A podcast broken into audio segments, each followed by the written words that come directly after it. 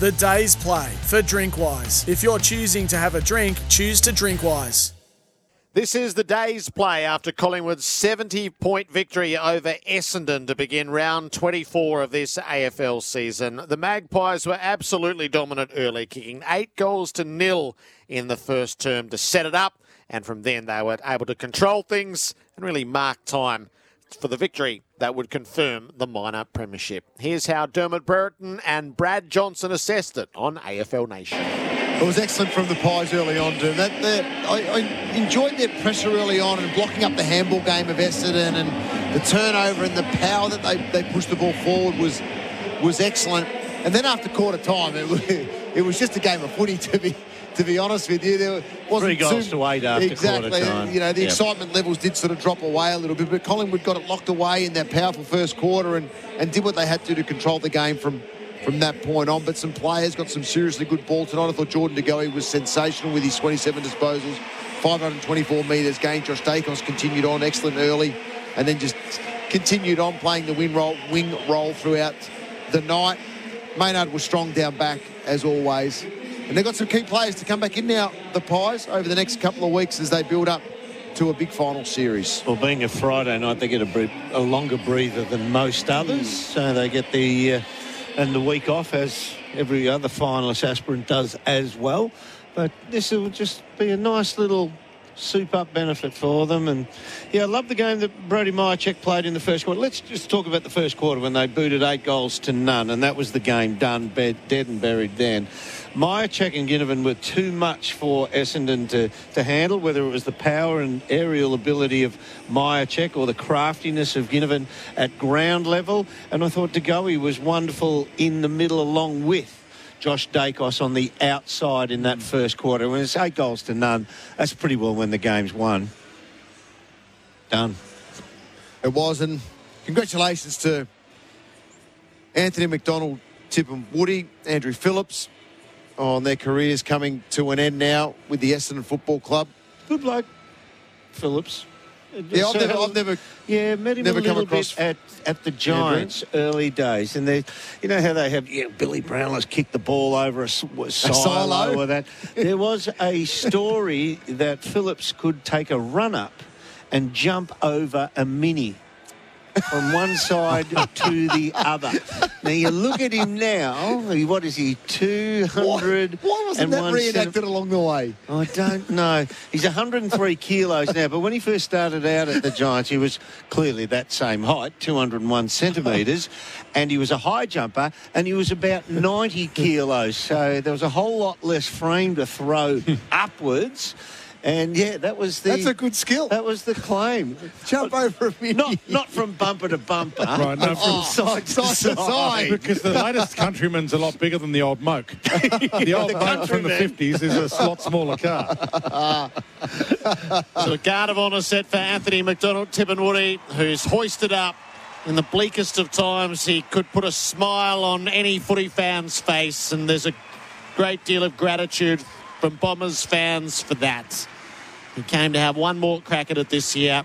It's only amounted in a handful of games, but he will be fondly thought of by those in the uh, in the black and red for many years to come. And Andrew Phillips just he so he just toddles off alongside him. They embrace, and the Collingwood players were there to be part of that. Looking at uh, Anthony McDonald, Tip and Woody, whatever happened to Irving Mosquito at the at the Bombers? He was a real talent too.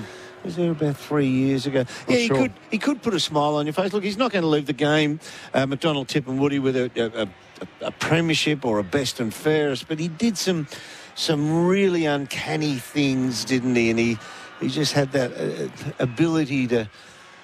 I won't say Cyril, but No, but he had a sweet spot. He- He, he had a he real sweet spot in his career where it was all it was all on. He had a song named after him. Like it was all it was all happening for for him at that point, wasn't it? Have you I got your felt for Bontempelli song tonight. ready to go, Brownlow Night, by the way, Jono? What Have you was got it? your Bontempelli song ready to go, Brownlow Night? Um, Haller's Bontempelli okay, song. it's still about to go. It's ready to be launched. It's if he gets three. If All he right. gets three this weekend, Look out. we might get it out again. Jono will be on the charts, or Ella will be. You can play it first, all All right? right, I'll, I'll, lo- I'll love that opportunity. Okay. Collingwood 16 5 101 defeated Essendon 3 13 31 in front of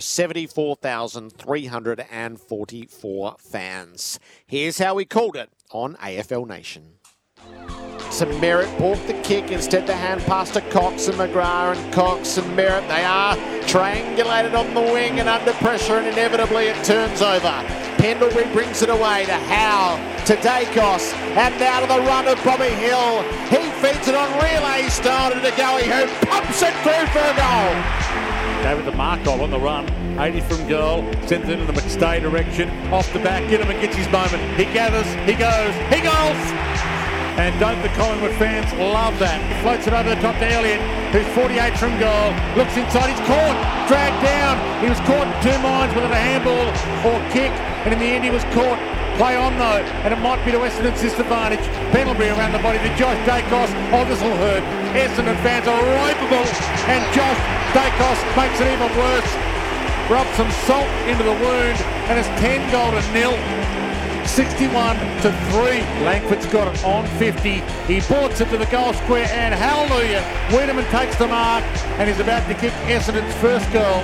Even the Bower fans couldn't raise a weed in celebration as the weed kicks the goal for Essendon's first at the 20 minute mark of the second term. Tom Smith's footy in hand. Drop it onto the right boot. Marking practice. Phillips sets himself for a jump. Led up underneath it. Poked it up to Langford, who snaffles the goal. Langford's been their most productive forward this season, and Essendon with a couple in a row. Sardis changes direction, kicks into centre field. Risky. Sidebottom's there after Ginnivan made the spoil. Slapped it to Ginnivan. Put it out in front of Bobby Hill. And the rest is academic. Bobby's on the burst. Two bounces, steadies and goals. It's Bobby who's towed us out of the muddy lake, and Collingwood break the shackles in this third term. It'll Jack be Ginnivan, 48 from goal, right foot drop, punt is on a good line, and it gets home for the goal. Ginnivan's third, Noble ever running out at halfback. It's the final seconds whittle down, backwards to Hoskin Elliott. Collingwood finished the season as the minor premiers. They stitch it up with an emphatic win over Essendon as the Bombers crash into the wall at the end of the season.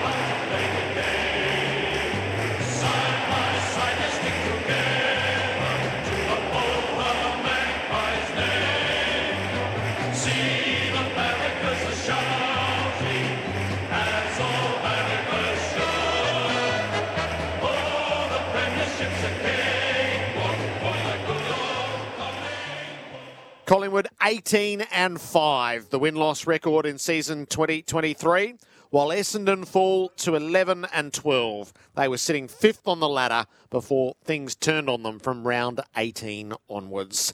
They're in 10th place right now. They'll fall a little further as this round unfolds. And you'll hear every game of it called on AFL Nation across round 24.